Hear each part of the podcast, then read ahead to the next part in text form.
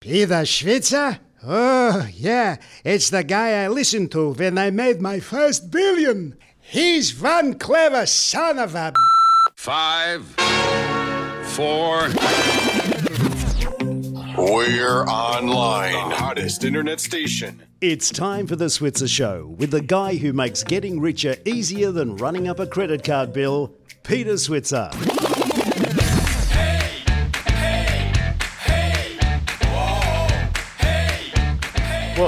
And welcome to the Switzer Show. I'm Peter Switzer. I'm joined by my colleague Paul Rickard. Hi, Paul. Hi, Peter. And this, of course, is a special episode of the Switzer Show in honour of International Women's Day, which was, of course, on Sunday. And we have an incredible lineup of women for you to, to, to uh, get a handle on how these people have actually built their careers, their businesses, and their charities. Ronni Kahn, first up, is CEO and founder of Oz Harvest. Then we'll have Sophie Cotsis, the MP, member for Canterbury in New South Wales uh, Parliament, and Rochelle Courtenay, founder and MD of a wonderful charity called Share the Dignity. Paul. Well, I guess it's us as two blokes. Um, well, but, yeah, but in touch with our feminine in side. In touch with our feminine side. Um, look, we'll probably let the uh, these these fantastic uh, ladies do the talking rather than us to add too much more to it. Yeah. But uh, look, I think they've got some great stories to tell. Yeah, and I think it's a, they're great role models for, for younger women and even women of their own age who, who maybe aren't as involved as they probably could be. So without any further ado, let's catch up with Ronni Kahn, the CEO and founder of Oz Harvest. Ronni Kahn, thanks for joining us on the Switzer Show. Thank you. It's a pleasure to be with you today. All right, now, now, Ronni, please, for those people who've been, you know, living on planet Mars who don't know anything about Oz Harvest, explain to us what your business does and where you got the idea for it from. Okay. Well, thanks so much for asking. Oz Harvest really does many things, but the idea for Oz Harvest came because I was in the event business, kept seeing fabulous food going to waste, and kept creating fabulous food to go to waste until I realized that that was insane, all this beautiful food, and thought, what if we could collect that food and deliver it to hungry people? Because I knew that there must be hungry people. Um, and I guess what started as an idea 15 years ago has not been such a bad idea because we've delivered almost 140 million meals from good food that would otherwise go to waste and fed it to vulnerable people. So, Ronni, that's a that, that's a fantastic number of meals. Could you just explain where you get the food from? Sure. So we collect food from anywhere in the food supply chain. So from delis and takeaways and boardrooms and caterers, hotels, airlines, um, farmers, manufacturers, producers. So anywhere within the food supply chain, unfortunately, what we now know is that there's oversupply, overproduce. I mean, if you think about a, a, you know a boardroom meeting you guys might have, you might have a beautiful plate of sandwiches, and you thought there were going to be ten people, but in Mm-hmm. fact only four board members pitched.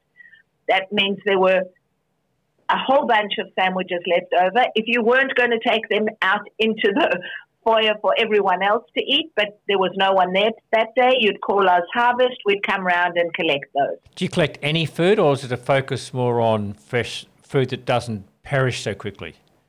No, we collect any food. We were the first people to collect perishable fresh food. Mm. So that kind of food, sandwiches or food from a hotel or food left over from an event.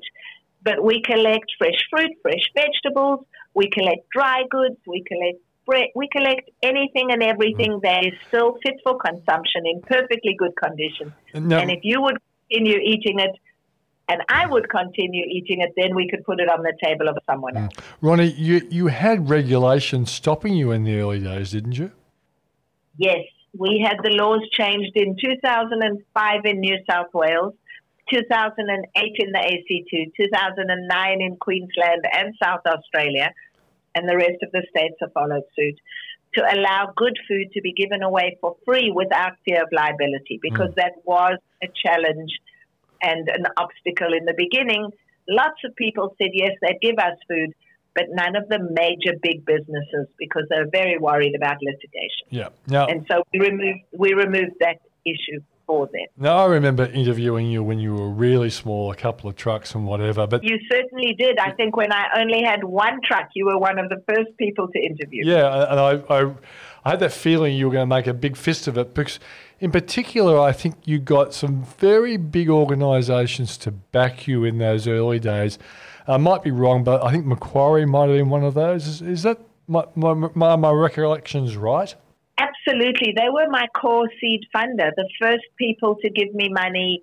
They were the first people I went to to ask for money. They gave me 50K seed funding, which allowed us to hire a driver, hire a first person, and absolutely get the business going. And they continued funding me for 10 years. Now, Ronni, I, I know that, you know, and I say this with, with the greatest respect, that you are a very pushy woman, and that's why this business has succeeded.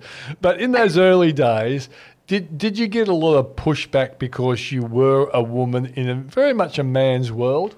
You know, I think because, so first of all, it's a very valid question. I think that people managed to transcend what who I was, what my physical form was, because what my offering was was so unique. Quite honestly, Peter, you and Paul, I, I'm sure all of you at some point heard when you were growing up, eat your food because there's someone starving somewhere. Yeah, mm-hmm. So, exactly. in fact, I didn't have to teach anyone about not wasting food. Their parents, their grannies, their mothers, their aunts, their uncles, someone had done it for me. So, in fact, the fact that I'd run my own business before also did help that I was a business person. Hmm. Yes, I say business person over a, a business woman. So I think I think I've been particularly fortunate in that I haven't had that many, and I, I, I know that this is unique as a woman, that I haven't had that many obstacles before me because I forged ahead regardless. And yes, I am pushy. You're probably right, mm-hmm. but in a, I would hope it's in a positive way, and it, in order to serve the the good of humankind. Well, I've always been afraid of that tough South African wo- woman called Ronni Kahn, and, and it's, I think a lot of other people have as well. That's why I say yes to you rather than no.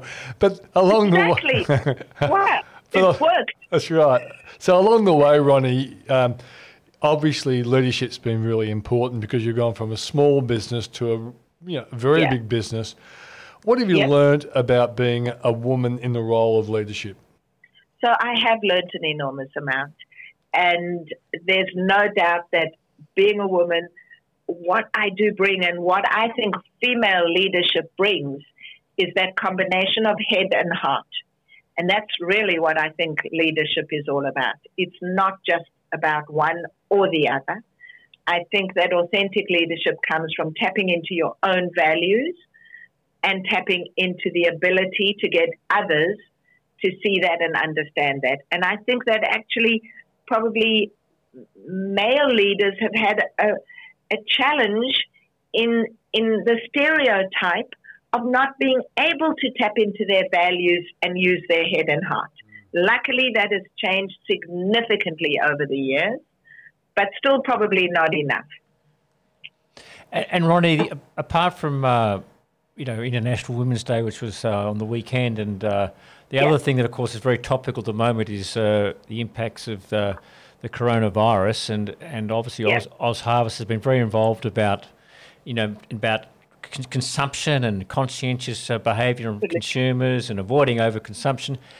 Wh- When you think about what's going on with the virus, and we've seen issues with you know toilet paper and people consuming or, or, or purchasing you know staples, do you think there are any lessons that in what you've seen that really, we, as consumers, we need to sort of think hard about? Absolutely, absolutely. So first of all, I think this panic is pure panic, and I think that we've all gone crazy. Although there seems to be something that is completely illogical about our response to this. So we do know that when you overconsume, whether it's in good times or bad, it's going to lead to huge amounts of waste. Whether it's that you're buying 100 tins of baked beans because you think you're going to need them, at some point you will get tired of baked beans and you will have a cupboard full of baked beans for a very long time.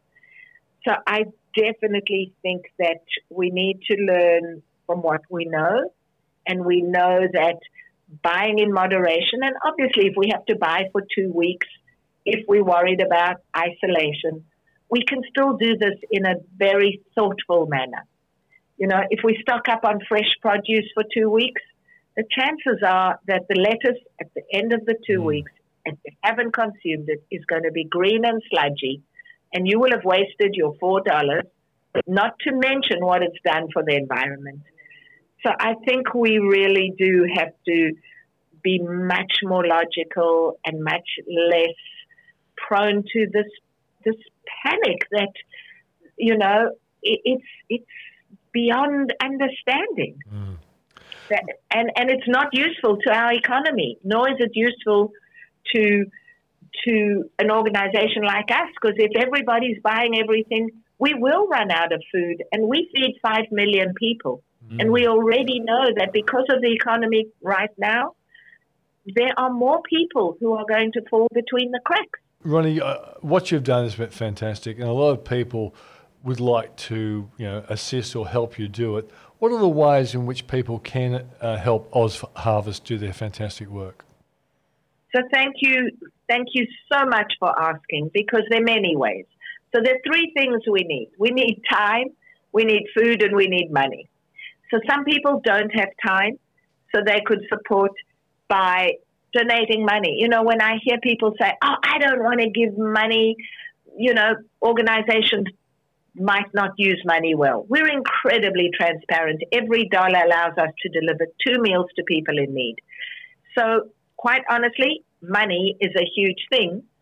Food, if you if if people did want to purchase or pro- provide us with tinned food or connect us with businesses that we might not already be connecting food from, that is very useful.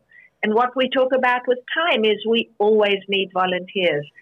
I have over 2,000 volunteers, and Oz Harvest could not function without that extra extraordinary support. Mm. So, right now, particularly because of the bushfires, particularly because of coronavirus, the truth is that cash works really well, and every dollar allows us to deliver two more meals. It allows us to educate us, you know, the citizens of our country on how to manage food, how to value food better. But we need food and we need time as well. And the best way to contact you is ozharvest.org.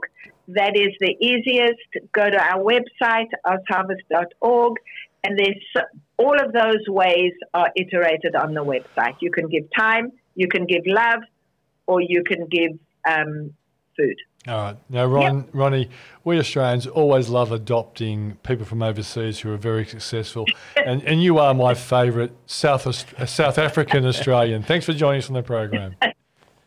Thank you so much for the opportunity of sharing. And yes, us women have a role to play, but so do you men. We love the combination. The two of us together make a fabulous team. Can't disagree one little bit. Thanks very much, Ronni. thanks, Ronni. Thanks, guys. And now it's time for a word from our sponsor, and as usual, we are the sponsor. Now, Paul, next Tuesday, big day in Sydney. Big day in Sydney, Peter, with the uh, Switzer Investor Strategy Day. S- I sense, sense, sense that so much has happened in such a short Oh, period of time. Oh, yes, most definitely. I mean, it was only about two and a half weeks ago, maybe three weeks ago, the market was at an all-time high. Yeah. and we've had uh, so much drama because of the uh, the virus, and then the changes around the uh, the oil market, and uh, you know, I mean, it's it's an interesting time for investors, and I guess um, people are really asking the question: Have we seen the bottom? Yep. Uh, is this the time to come back into the market? And then. Look, and I think you and I have got some thoughts on that, but we've got a great panel of experts and some of Australia's smartest investment minds coming to talk about that. Yep. But we're also going to focus on things like how can you protect your portfolio and some other things. So we, it's not just uh, we're not just going to call this the bottom, but Yeah. we're, we're going to give you share some insights. But isn't it funny? You, you and I were always going to do a, a piece on how to insure your portfolio against a big sell off. And damn it, it happened before I we mean, got there. and that was because we were saying this is the twelfth year Yeah. of, a, of of a mature Yeah, bull well, market, and yeah. it can't go on forever. And Yeah. uh, you know, but it's also I think as investors we, we need to think about you know, sometimes you've got to lock in your gains and think about what your strategy is. So I think this is a great. It's going to be a Tuesday uh, at the Hilton Hotel in Sydney, and then we're backing up the the week after Melbourne on Tuesday, March the twenty fourth, Brisbane on Wednesday, March the twenty fifth. And we are going to Adelaide and Perth in May. So, um, but uh, Th- we'll talk about that on. for another day. So you go to Yeah, switzerevents.com.au. How's that? You're very good, Peter. You, I remembered you, it. you, After you all this time. After all this practice, you you mastered Okay, that's enough of that. Right. Our next guest is Sophie Cotsis, who's the MP for Canterbury in New South Wales. Sophie is a wonderful Greek lady who has really, you know, fought her way up um, from a, a working class family and uh, has cr- you know, created a reputation for herself for being a pretty good MP. Sophie, thanks for joining us on the program. Uh, thank you very much, Peter and Paul. Great to be with you. Sophie, there, there are lots of questions I'd like to ask you, but one I think is really important is how and why did you go into politics? And was it easy for A, for a woman, B, a Greek woman, to actually scale the Labor Party to get the big tick and the and the and the position run on the on the ticket? Sometimes um, I don't know whether I've got the imposter syndrome, but I think is that really me? This you know young Greek girl from a working class family from Canterbury, who is representing the seat of Canterbury and. Prior to a by-election that I was uh, that was held 2016, I was a member of the New South Wales Upper House, Um, and I think what got me involved was more so my mum in an indirect way. She, back in the 50s and 60s, there were the civil war in uh, in Greece, and also the the famine and uh, poverty. And so you had that second wave of migration from Europe uh, back in the 50s and 60s. And so my parents came out in the 60s. My mum had very, even to even today, she is not literate in her own language, so she can't write properly. And so, Hang on, but the Greek writers were the hardest in the whole world to look at, apart from probably the Middle Eastern languages. They're all hard. every every you know, as as you know, friends say, everything comes from you know Yeah, from it's Greek. all from- Greek it's to all me. Greek. um, but from that, I saw I just eldest child as well, and I saw the injustice in if you don't have an education. I guess it was just somehow in my head, and so there was a big push from my parents to get an education and a job. You got to And so, how did that lead into politics? Just go through from uh, education and how did you get involved with the Labor Party? I suppose that's the first question. I was involved, so I think uh, I was involved with student politics in high school, and then at uni I got involved politics there. But it was mainly I worked at Sydney Airport, and I was working with a lot of women my mum's age at the time, and so we had there was they were get you know getting ripped off, and I got involved with the union, and because I could speak English, I was one of the co-union delegates, and I could read and write, so I could help them out, and from that I got involved. But I think Paul Keating for me was my generation's. Um, he was the, an emblem of that hope, and he talked about um, the importance of, of work and superannuation. And to me, even though I was in my 20s, early 20s, for me, um, that was really important about because that was conditioned to by my parents. You've got to have a job. Um, you have to fight for social justice. Be involved in your community. So that was that was ingrained in me, and so I took that path of um, joining my local Labor branch. And uh, at the time, Morris Iemma was um, around there, and So- so Tony good- Burke. So good right wing ALP, the old New South Wales right faction, yeah? But, but, yes. but, but so, Sophie, what, what I've seen over the years, because as a young man I was a teacher, and, and my wife, who eventually became a lawyer, taught at um, Tempe High. Oh you yeah, my husband. My husband taught at Tempe High as well. Yeah, so and, and we actually saw that a lot of the, the young girls who were good at school would actually do a lot of work for their mum. Like they would go when they're going to either Centrelink or NRMA to fill in forms. Did, did you have that role as a young child, help, helping your mum? You're a thousand percent spot on, and mm. that's what happened to my generation. And the girls who are older than me, that are in their fifties, they led the way. They actually broke through, mm. and I had to take, I had to go with my mum to the doctors. Hmm. I had to explain things that I didn't mm-hmm. understand, and and also in terms of her work, when uh, in the eighties when a lot of our manufacturing went offshore. She hmm. used to work at Glomesh, and so she had no work, no skills, and she had to work as a cleaner or as a catering assistant. And I had to go with her to interviews and hmm. explain, and that that I felt, I felt embarrassed, but as well I felt that I, it was my obligation. I had to help my parents. Mm. And I did all, all of that, filling mm. out those forms, and we were form fillers. We But laugh about it now. Yeah, but was the end result that it kind of encouraged you to become like the independent woman, which is unusual for an ethnic community, but you're a hopeless cook because your mum and mum does all the cooking. How did you know this? How Oh, do you know well, this? because you, you either learn from your mum, but I know lot of my Greek friends, they always go back, back to grandmother's place for, for food, but you're so busy. How could you have learnt all, all the, uh, the secrets of cooking when you're out there leading the world? You're right. Like I think our parents poor just husband, didn't realize. I think they didn't realize that they were nurturing independent-minded women. Mm-hmm. Yeah. But also, um, they wanted us to be educated and domesticated as well. And I think for me, that the domestic part, especially the cooking, failed. Mm. So in later years, I had to rely on both my in-laws and my parents. Now, the Greek community's been part of the Australian fabric now for generations. Um, is it still tough? Maybe not in the Greek community, but for in other migrant communities, for women to be independent. I think that women, regardless of which background, multicultural background, they are the, the matriarchs in their family. Uh, even though it is difficult, particularly for some of our newer uh, communities. So I've seen f- the Greek community has been around for 200 years in, in all forms, and whether they're involved in politics or entrepreneurs. We've got big entrepreneurs in Australia that are of Greek heritage. But what I've seen in my community, Canterbury, it's very multicultural, is some of our newer subcontinent communities um, from and uh, refugee communities. There is still, and I understand this, I grew up like this, there's a, still a little bit of fear and anxiety and we our my obligation my uh, responsibility is to um, make sure that there is that embracing of everyone, and we do a lot of work in our community to reach out and to ensure that the young girls from those communities go through school, get a good education. We've got a great education system.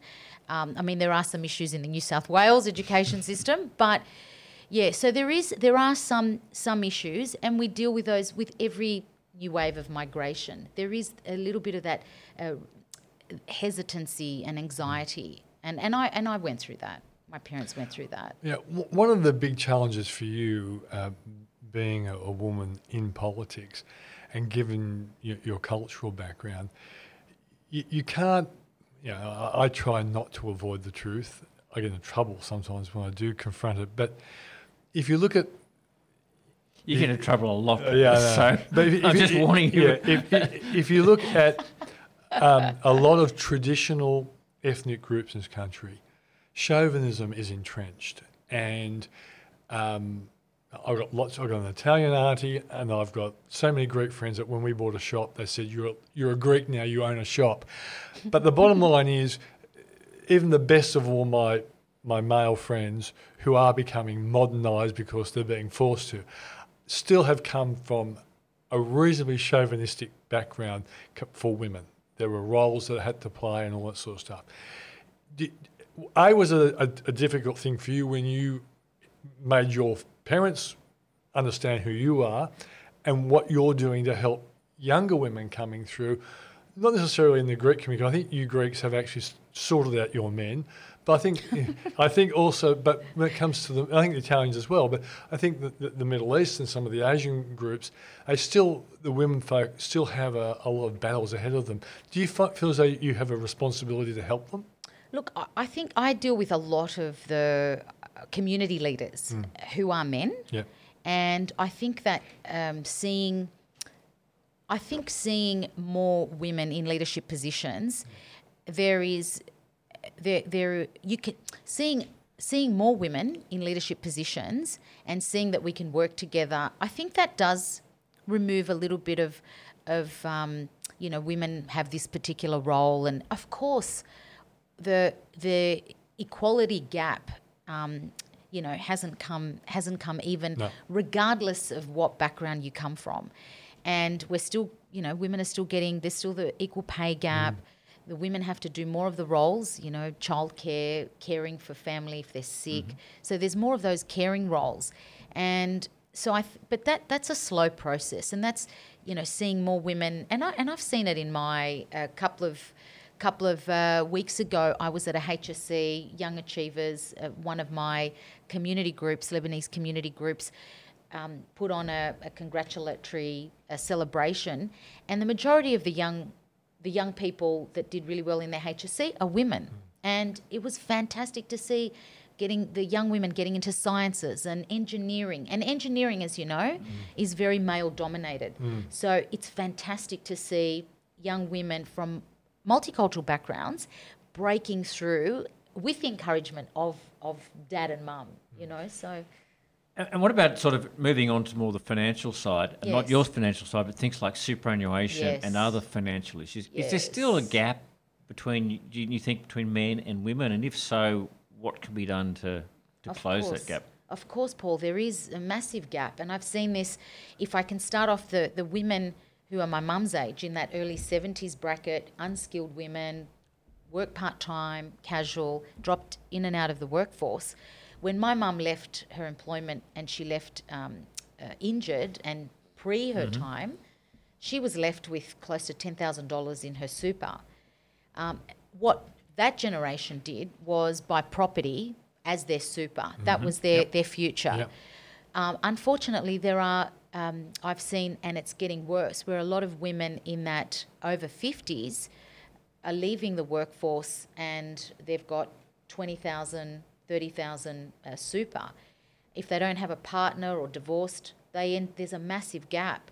Then there's the issue of housing. If they're in rent, what happens then? So that there is a massive problem, and so we still, and that's why urging the government to bring forward uh, their super guarantee because they've committed to 12% by 2025. They need to bring that much more forward, particularly uh, for for women. And there is a massive gap for us in uh, my my generation, the in their 40s, close to 50s it's slightly better, but again, it depends what job you're doing and if you have to leave, be in and out of the workforce, which you do. Someone like me, uh, put me aside in terms of being a politician, but I was ill a few years ago. I had breast cancer. Now, I know that there are women that I was um, in treatment with who didn't who who were casual or part time. Their employers didn't understand. They're not getting the super. They're and then they're having to leave work.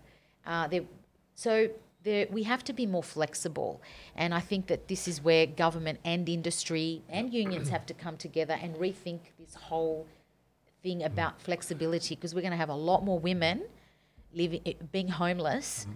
because they don't have enough So super. just just on super, I mean things like the catch-up concessional contribution, which when announced by the government, now law, I think the Labor Party opposed, which I couldn't work out why. Mm-hmm. Is is that are those things going to help, or is it just view perhaps they're just not sufficient to actually help close the gap? I think that we, uh, one of the other things that the, the Labor Party, federal Labor, looked at at the last election was superannuation on parental leave as well. Um, but I think that there needs to be, um, and, and the, the pay gap, the difference, if you're an early childhood worker and you're in, the, in that industry for the next 20, 25 years, 30 years, your super is going to be a lot less because your income is a lot less.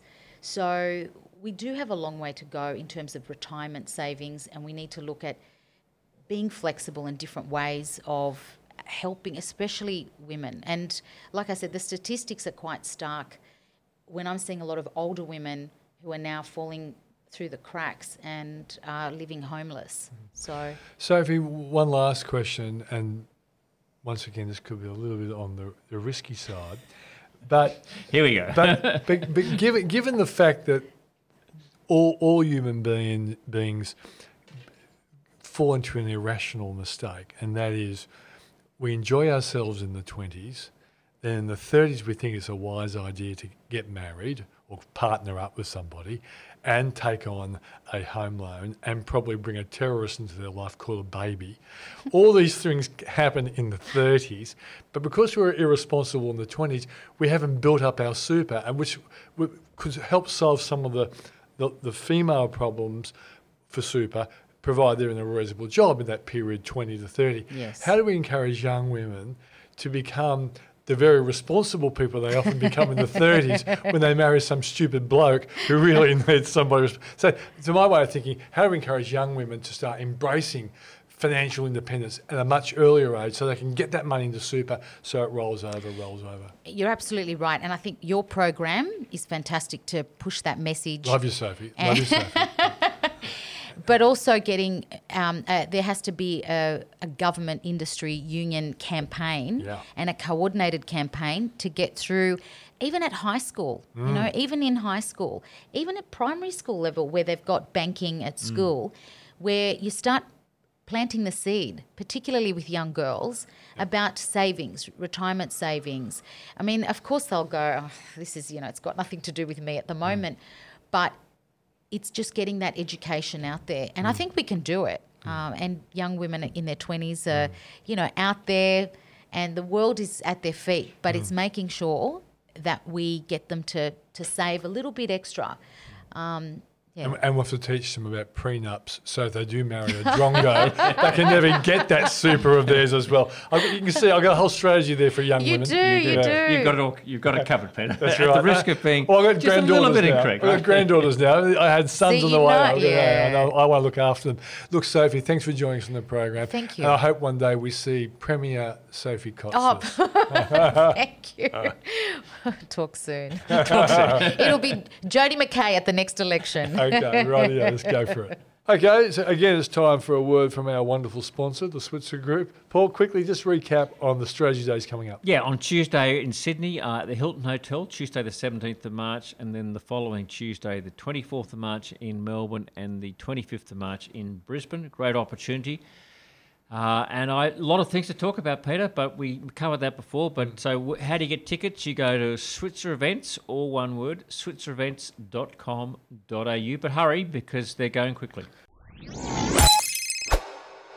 Joining us on the program now is Rochelle Courtenay, who's the founder and non-executive managing director of Share the Dignity. Rochelle, great to see you. Thank you. Nice to be back again. And of course, you know, Paul Rickard here as well, hovering as he always does.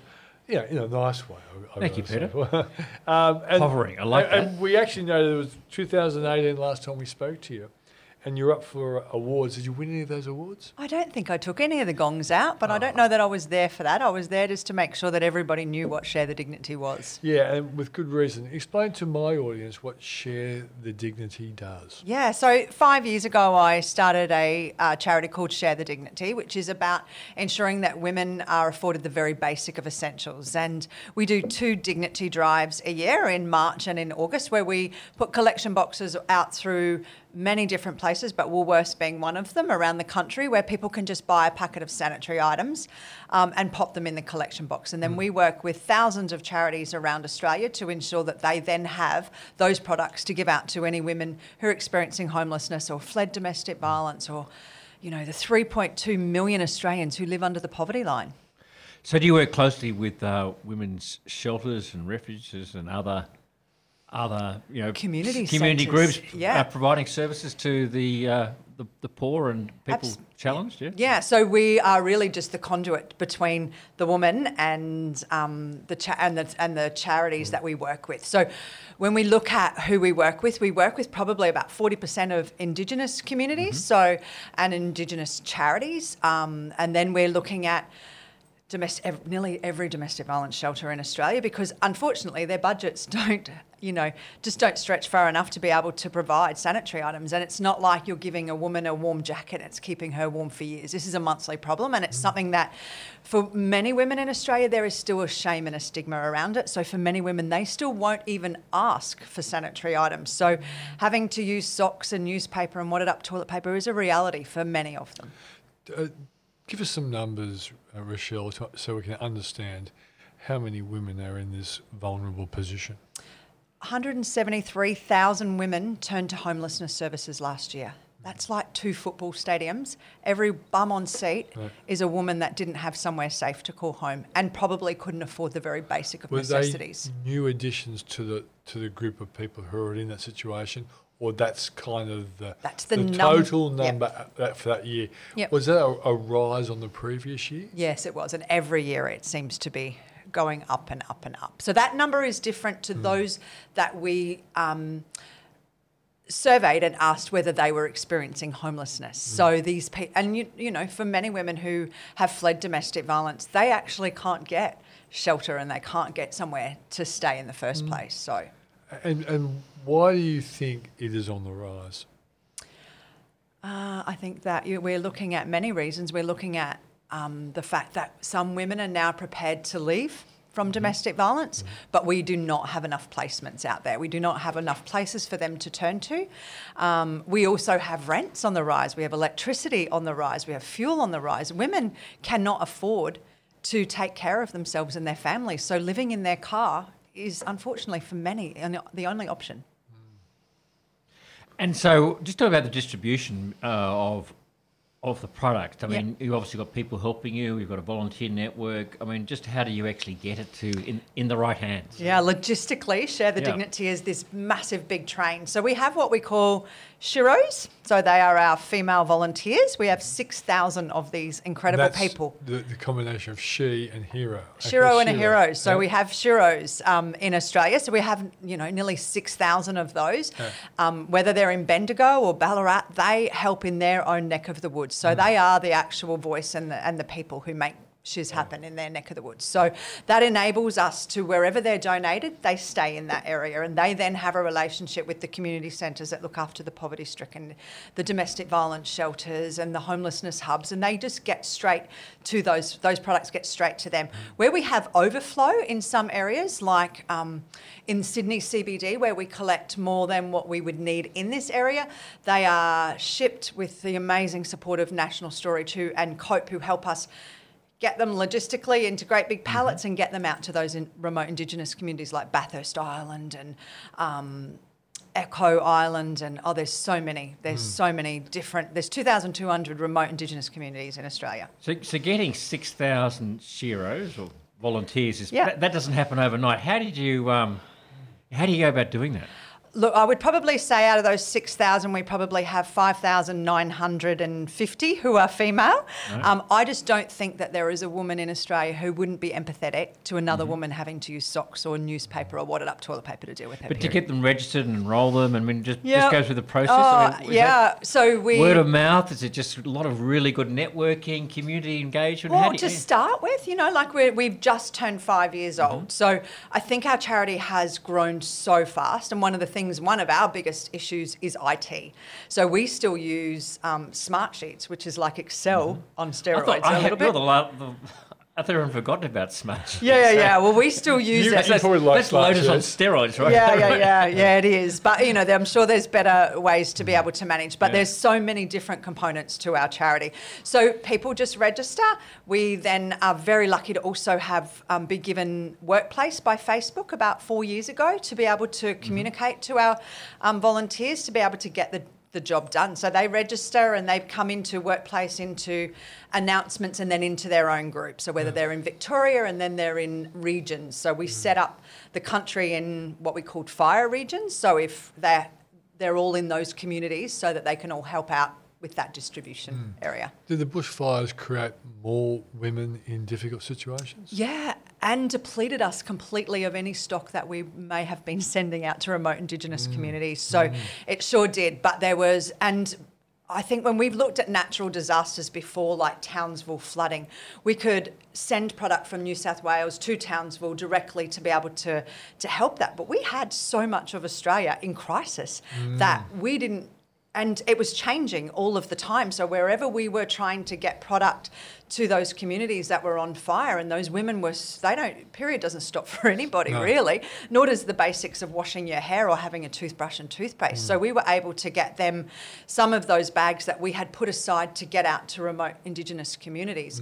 Um, we were just in awe of how kind people were and how we could get it on a train well what we call it the dignity train how somebody would take it from melbourne cbd down to wherever it needed to go to in, in, in And melbourne people do this as passengers. t- They take it, take they the would take on the it. train. These Sheroes are the most incredible, amazing humans that you've ever met. Some of them would drive three hours to meet somebody else at another spot, and then they would drive like them on. Pony Express.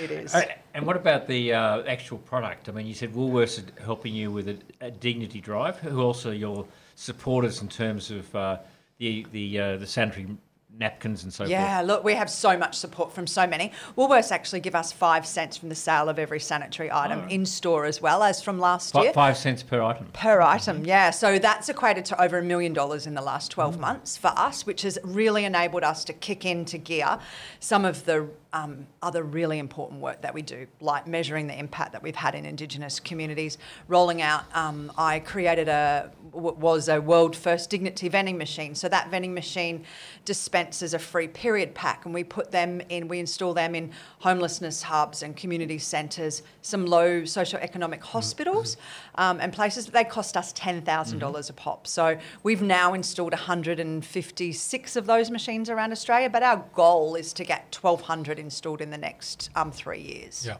So, um, Rochelle, what did you do before this, and what encouraged you to do this? Yeah, look, I just um, I read that article five years ago, and I just couldn't believe that this was happening in Australia. And I had my own personal training business, and at that stage, I asked all of my female clients to bring me a packet of pads or tampons for every wine they had that month. I did okay, so we ended up with about 450 packets of pads and tampons. Um, but we also put a collection box in um, Yep. one of our local councillor's office and so forth. So, um, yeah, so it was just really, I couldn't believe that nobody had done anything about it. When I researched it, it wasn't the first article to ever. Who wrote be- that article? It was Mamamia who'd written that article. Okay. Yeah, and I, you know, we'd been in contact with Mamamia and the journalist, and just thought how nice it is that you know they wrote something and somebody acted on it. Yeah, fantastic. Yeah. How big can this get then?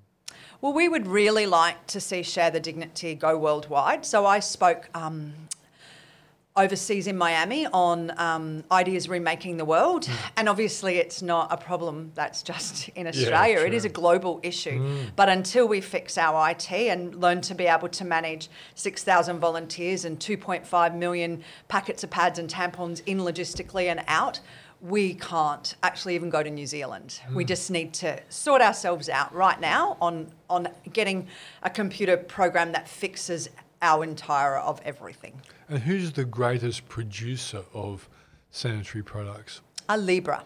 Libra. Libra. Libra is the only Australian brand that's made here in Australia. Yeah. and um, internationally, do you? Internationally, th- I'd say you buy Kotex, that, mm. that whole brand there. Mm-hmm. Um, but yeah, Okay. we would certainly love their support. I think that I think that together we could end period poverty in the you know definitely hmm. in Australia, Yeah. definitely then in New Zealand, and then where we go to from there, it's just a matter of people being able to.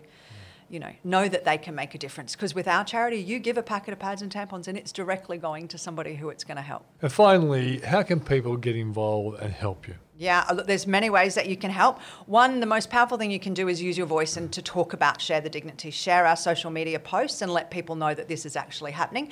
But head to any Woolworths Australia wide and donate a packet of pads or tampons, or head to our website and donate $5, $10, whatever it is that you can afford. We, we accept 100? I'd accept anything that will make a difference to a woman in need. Yeah. Well done, Rochelle. Thank you. stuff. Thank you. That's Rochelle Courtenay, who is the founder of Share the Dignity. Well, Paul, I think we've done a lot to uh, you know encourage people to believe that we are in touch with our feminine side with the show today. Look, I hope so, Peter. Uh, I don't. That wasn't our motive. No, it wasn't. sort of like we have talked. to some- collateral benefit rather than we, collateral we have damage. we have talked to some great guests and uh, look, I think Inspirational people. inspirational, doing some fantastic things. And I, I think one of the things that particularly was highlighted by uh, by Sophie was uh, the challenge around sort of you know women and empowerment and money, and uh, I guess that's where we come in a little bit. Yeah. Uh, and obviously, you know, we we'd, we'd love to we can help financially with. Um, the sanitary pads. I'm not sure that you and I can get too involved in, in making them or no, helping in any way no. like that. But not uh, with my stitching capabilities. my stitching. Yeah. But we but can yeah, we can but, find money and but, we can help them raise money. But too. there are some inspirational people, and I think that just shows you. I mean, there are some women doing some fantastic things out there. Without a doubt. That's the show for this week. Thanks for joining us, and we'll catch up with you next week.